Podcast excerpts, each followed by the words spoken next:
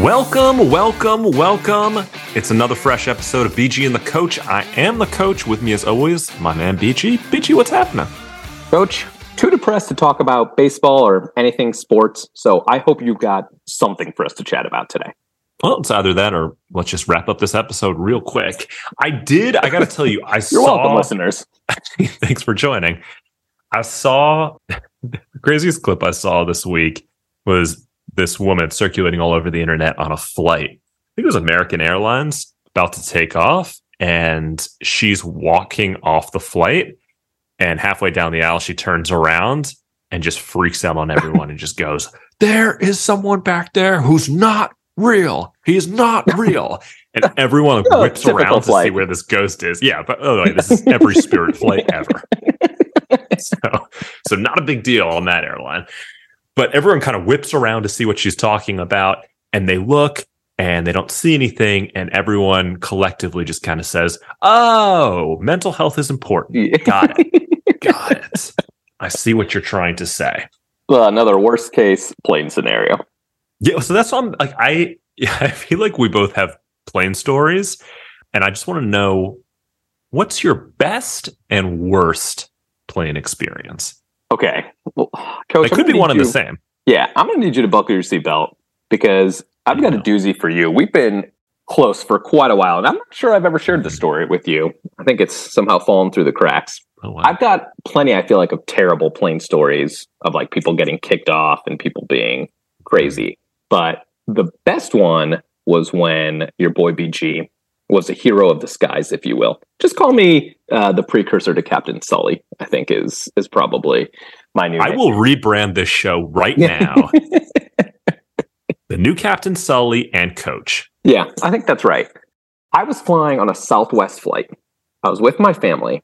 I think I was about 19 or 20 years old. hmm So you were probably only 70 at that time. Yep, yep, right around there.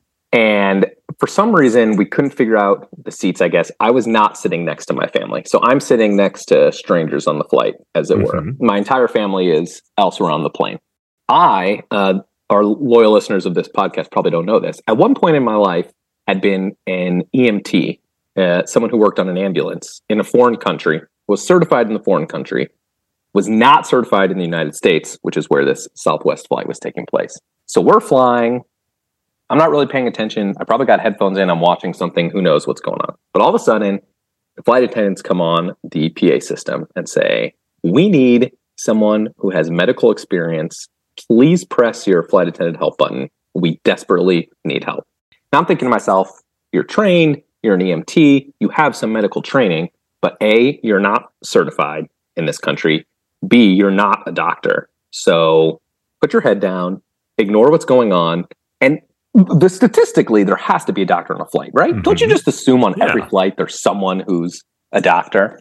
That's Even I if I was a doctor, I wouldn't have raised my hand, assuming that another more qualified doctor would do it. thought. or like you just don't want to get involved, right? Yeah. You know, I was in the middle of an episode, uh, something was going on. I I had my excuses. Then the flight attendant gets on like two minutes later and goes, "Please, if anybody has any medical experience, please press your flight attendant call button." Now I'm thinking to myself, oh, maybe I like, come on, some doctors get maybe just didn't hear it; they were sleeping. I'm not. I'm not getting involved with this. But third time the flight attendant comes on, at this point she's basically like, "If you have ever put on a band aid, Yeah, Please press your flight if you've ever been to a doctor's office as a patient, please ring your bell. do you know what a stethoscope is? Just get up and help us." so now my guilty conscience has gotten the best of me. So I press the flight attendant call button, and like three of them magically appear within half a second. and they're like, "My God, where were you the first two times? Are you a doctor?" And I said, "I'm not a doctor. I am an EMT, but I'm not even certified in this country. I have to tell you guys, I'm certified in a different country, not here." And they're like, "We could care less. Get to the back of the airplane right now." So they usher me back to a plane. Now, this was years ago, so I don't know if things have gotten better since. There was zero medical equipment on this flight. They literally like brought out an old school. You know how like when you go to the doctor now and they take your blood pressure, they've got that Yeah. fancy machine that does it. This was the one where you have to listen to the heartbeat with the thing. Was it like they- a, a high school nurse's office where all they chucked at you were some band aids and packs of ice? yeah, and like Neosport. They're like, okay, Yes. Tubs of. Neosporin. and it was some poor woman, and I think she had just fainted a couple times on the flight. And I asked her a couple questions, and it became, and I took her blood pressure as best I could with the roaring plane, trying to hear her faint heartbeat. and her blood pressure was through the roof. And so I started talking to her, and it became apparent to me that either she had something incredibly serious going on, or more likely she was just dehydrated and had fainted, and we just needed to get her some orange juice and elevate her legs, and she'd be fine. But there was really no way of me telling from the ice and neosporin that they had provided uh, and the questions that I had asked her. So, I, you know, I did the best I could. I took her blood pressure, I took her pulse, I asked her some questions, and at one point, I wish I was making this up. The flight attendant gets on like the plane phone and starts talking to the pilot, and she turns to me and goes, "Okay, it's your call. Do we need to emergency land this thing or not?" I said, "What?" They said, "It's the pilot said you need to make the call. Should we emergency land or not?" And I use that as an ill-timed excuse to be like, "Well, are we over Vegas?" And nobody laughed. That's on them. Yeah, That's on them Right? and their on. decided lack of humor. Yes. Yeah. I, if nothing else, I've got great bedside manner. So I go, Are you being serious? And they go, Yeah. Do we land this thing? And I said, No, I don't think so. Uh, you got to pause it right there. How did you come up with any kind of answer at all? and I was like, this could be incredibly serious or not serious at all. And I'm leaning toward not serious, but I couldn't tell you for sure. But I, I don't think we would need to emergency land this plane. I hope that woman survives. I Even though it's 50 50, where your diagnosis was either she needs some orange juice or she's on her death. or a new liver. Yeah, just one of those. one of those two things. It was really probably more like 75 25.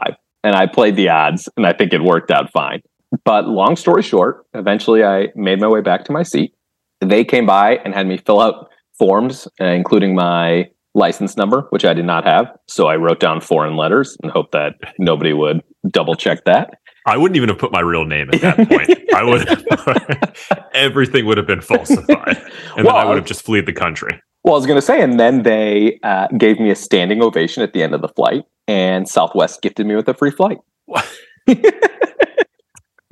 Well, that was about as good as it gets. I feel like uh, you don't know what the outcome was? I know that I said when we land, you should have the paramedics get on the plane first and escort her out. Um, and uh, okay, I will say, I did. I said we should monitor her, obviously, for the duration of the flight. If anything changes, hmm then we should make a different decision. But as the flight went on, she seemed to be improving with my patented orange juice and elevation technique. uh, I feel like I'm the founder of of that medical advice. And so uh, by the time she came, we landed, she did get off first, but I think she was probably fine. Or, you know, not, but I guess we'll never know. But I did get a free flight. and I'm a hero. I'm a hero. In my- In my head, what I'm hoping is true is that when you took that free flight, it was the exact same flight crew, and once again, someone needed medical attention. Well, now I'm like, I've got a trigger finger on it. They're like, is there any? And I'm like, boom, flight attendant, I'm here. What do you need? Oh, you got confidence now. well, I just want the free flights. Oh, right. Yeah. Maybe the move is to bring someone with you, a buddy and or family member who just goes down with the sniffles, Ooh. and then you're flying around the world free for the rest of your days. I think we just came up with the best plane scam of all. Yeah, super easy. Yeah. Don't sit together. Think about how many freak miles you're going to rack up. In fact, that's probably like my my best story. I don't even know if that was your best or worst. It sounds like it was your best. I think it was the best. I, I personally would take it as the worst. Um, that's like that's my nightmare. I don't want to be to put this in context. I don't want to talk to my elderly geriatric seatmate who's innocently asking me what book I'm reading, let alone be the focal point of the plane if someone's life is in the balance. That's my nightmare. Oh, I was walking off that thing like a WWE superstar. I was swaggering off the plane. Did you get a, a standing O? Yeah, that's what I'm saying. The pilot got on and said, please, let's all applaud and thank our hero who stepped up in dire times. And by the way, my family, this is the best part. While all this is going on, they didn't realize it was me who went and helped. So when they start doing the standing O, like the flight attendant comes over and like points to me, and my family's like, "What in the world is going on?" Like they didn't even they didn't even know what happened, other than three times it got announced, "Is there someone with medical training on board?" And next thing they know, I'm like standing up like Stone Cold Austin, smashing beers in aisle 16, getting applauded. My hope is also that they it's one of those flights that they just took some heavy drugs to pass out on. You ever woken up from like that Tylenol PM haze and you're just like, oh, where am I? What is going on? That would be the ultimate what is going on situation.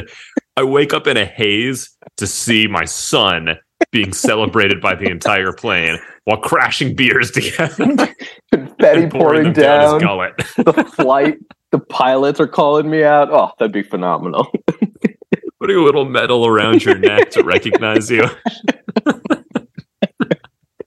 That's when you pop a few, a few more pills and just go, all right, uh, I think a little bit more sleep is needed here. Still dreaming.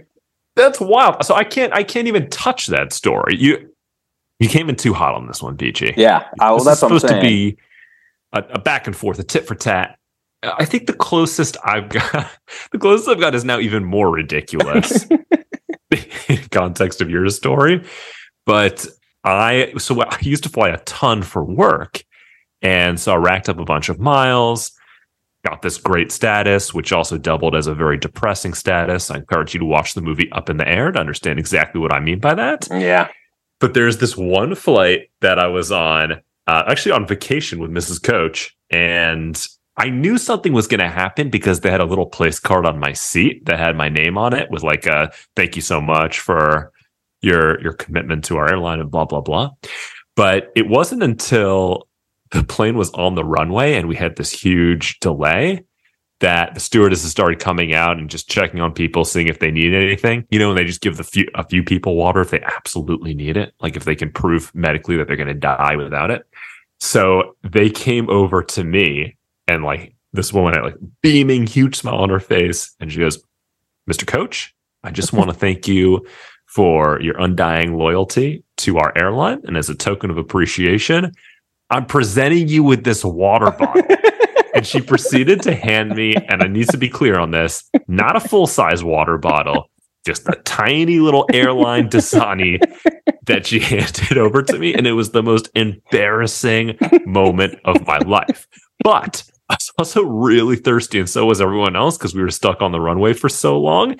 And I, similar to you dousing yourself with beer, I popped that thing like it was a bottle of champagne. It just started spraying everywhere. I poured it all over me, and it was the most luxurious water of my entire life.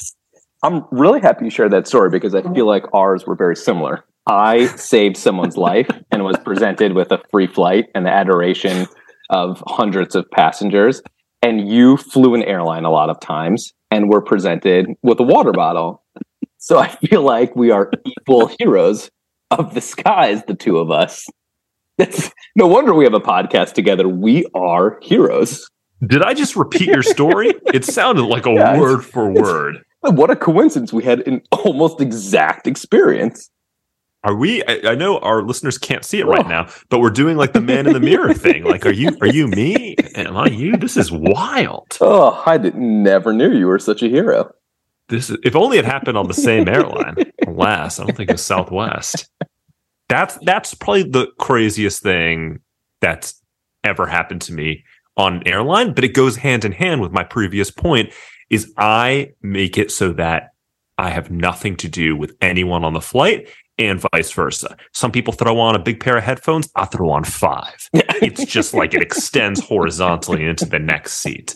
Like, I, I, even if I have nothing to read or do, I'll do something intensely. I'll steal a Rubik's Cube from a kid and start finagling with that. Whatever it takes to make it abundantly clear that there will be no conversation on this flight. But I feel like everyone is on board with that these days. Is anyone oh, really no. looking now? Now, like even nowadays, I feel like nobody wants to talk.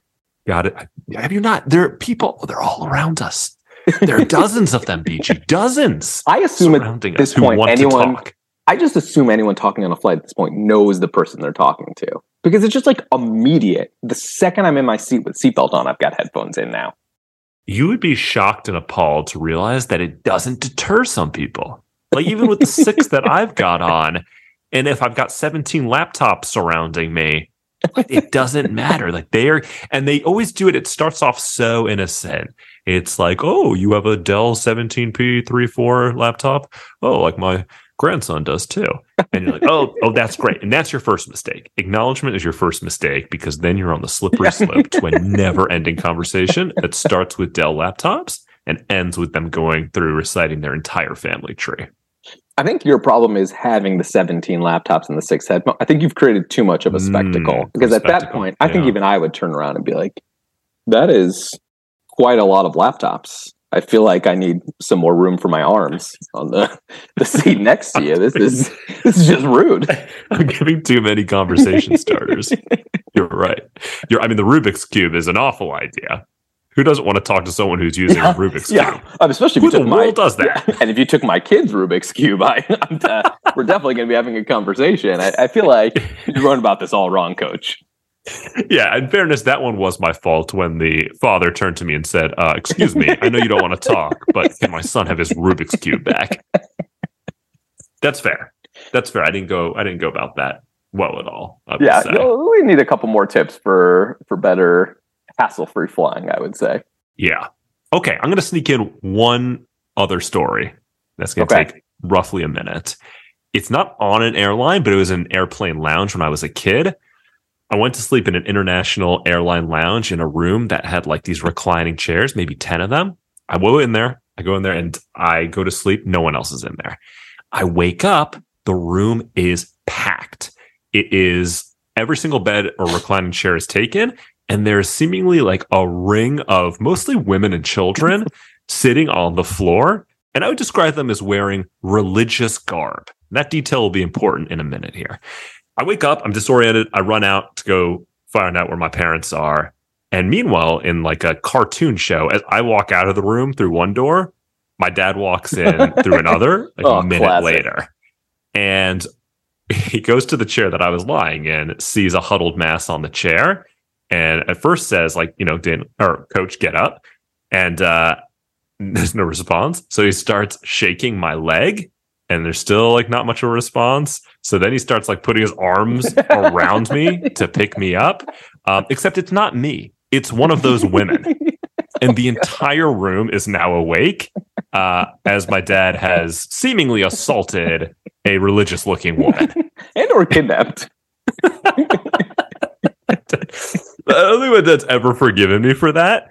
Uh, he was so angry with me, and I was so confused as to why it was. It was only much later that I pieced together. Oh, right, that makes sense. I think I, I think know the, who took my chair. I think the only way you could have saved that is if you had run back into the room, pointed at your dad, and said, "He's not real. He's not real." I think that just would have been the only way to tie it together. But let me tell you, coach, what is real.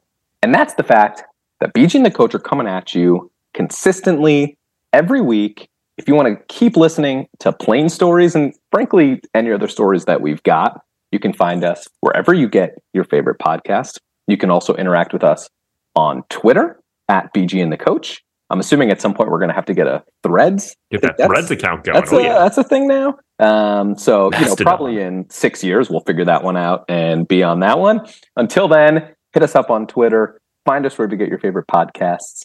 Until then, enjoy a nice cold scoop of the greetings.